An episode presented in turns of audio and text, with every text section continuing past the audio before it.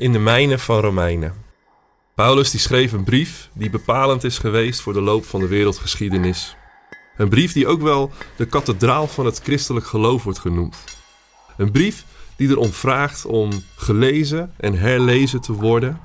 Een brief waar je schatten in kan opdelven, waar je in kan graven en waar je in kan zoeken. Een brief van Paulus, speciaal voor jou.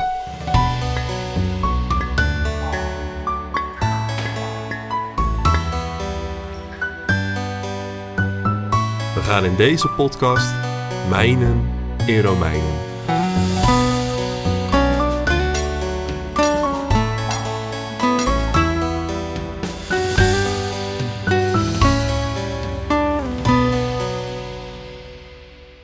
Gisteren zagen we hoe Jezus Christus, onze Heer, ons redt uit het bestaan dat beheerst wordt door de dood. Vandaag lezen we Romeinen 8 vanaf vers 1 tot 11. Dus wie in Christus Jezus zijn, worden niet meer veroordeeld. De wet van de geest, die in Christus Jezus leven brengt, heeft u bevrijd van de wet van de zonde en de dood. Waartoe de wet niet in staat was, machteloos als hij was door de menselijke natuur. Dat heeft God tot stand gebracht. Vanwege de zonde heeft hij zijn eigen zoon als mens in dit zondige bestaan gestuurd. Zo heeft hij in dit bestaan met de zonde afgerekend, opdat in ons wordt volbracht wat de wet van ons eist. Ons leven wordt immers niet langer beheerst door onze eigen natuur, maar door de geest. Wie zich door zijn eigen natuur laat leiden, is gericht op wat hij zelf wil. Maar wie zich door de geest laat leiden, is gericht op wat de geest wil. Wat onze eigen natuur wil, brengt de dood. Maar wat de geest wil, brengt leven en vrede. Onze eigen wil staat vijandig tegenover God, want hij onderwerpt zich niet aan zijn wet en is daar ook niet toe in staat. Wie zich door zijn eigen wil laat leiden, kan God niet behagen. Maar u leeft niet zo. U laat u leiden door de geest, want de geest van God woont in u. Iemand die zich niet laat leiden door de geest van Christus, behoort Christus ook niet toe.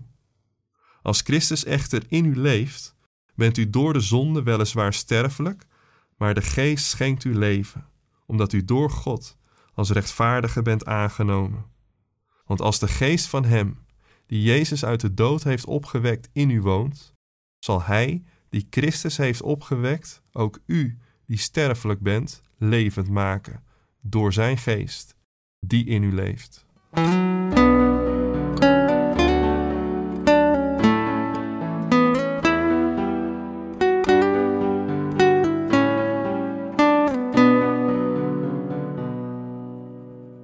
Vorig jaar was ik met een groep vrienden een berghuttentocht aan het lopen in de Alpen in Oostenrijk.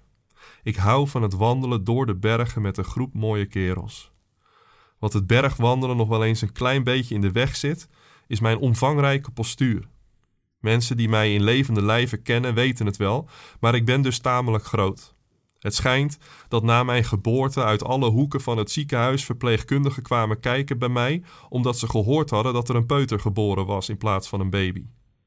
Nou goed, dat is dus niet heel gunstig als je de berg opwandelt. De zwaartekracht helpt dan niet mee. Meestal als ik dan eindelijk ergens boven ben gekomen, weet ik dan ook amper mijn eigen naam nog.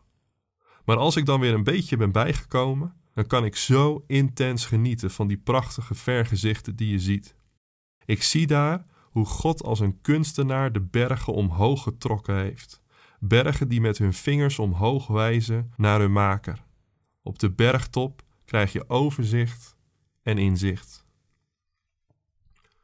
Romeinen 8 is een bergtop. Na een flinke klim is Paulus met ons aangekomen op een punt waar we terug kunnen kijken en een nieuw vergezicht krijgen.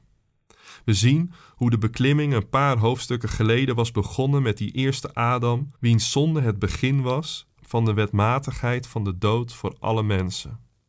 Een dood die door de nieuwe Adam, Jezus Christus, ongedaan was gemaakt. We hebben gezien hoe we deel worden in de door Jezus Christus gegane weg, door met Hem te sterven en op te staan in de dood. Paulus heeft in tegenstellingen tussen dood en leven, tussen wet en genade, tussen slavernij en vrijheid, de contouren geschetst van het nieuwe leven en het oude leven, van het nieuwe verhaal en het oude verhaal. We hebben gezien hoe de wet zonder genade iemand tot wanhoop kan drijven. En we hebben, God zij dank, gezien hoe Jezus Christus, onze Heer, ons in deze wanhoop bevrijdt door ons als ongelukkige mensen te bevrijden van de dood. En nu staan we boven op de berg en kijken we om ons heen en zien we het nieuwe leven door de geest, het leven waar Romeinen 8 over schrijft.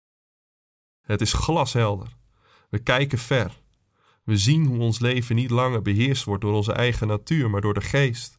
Hoe ons verlangen door de leiding van de geest is gericht op wat de geest wil. De geest brengt leven en vrede. Een leven dat begint in dat eerste vers, waar we als een prachtig zonlicht op de toppen van de bergen de verbijsterde mededeling wordt gedaan dat wie in Christus Jezus zijn, niet meer worden veroordeeld.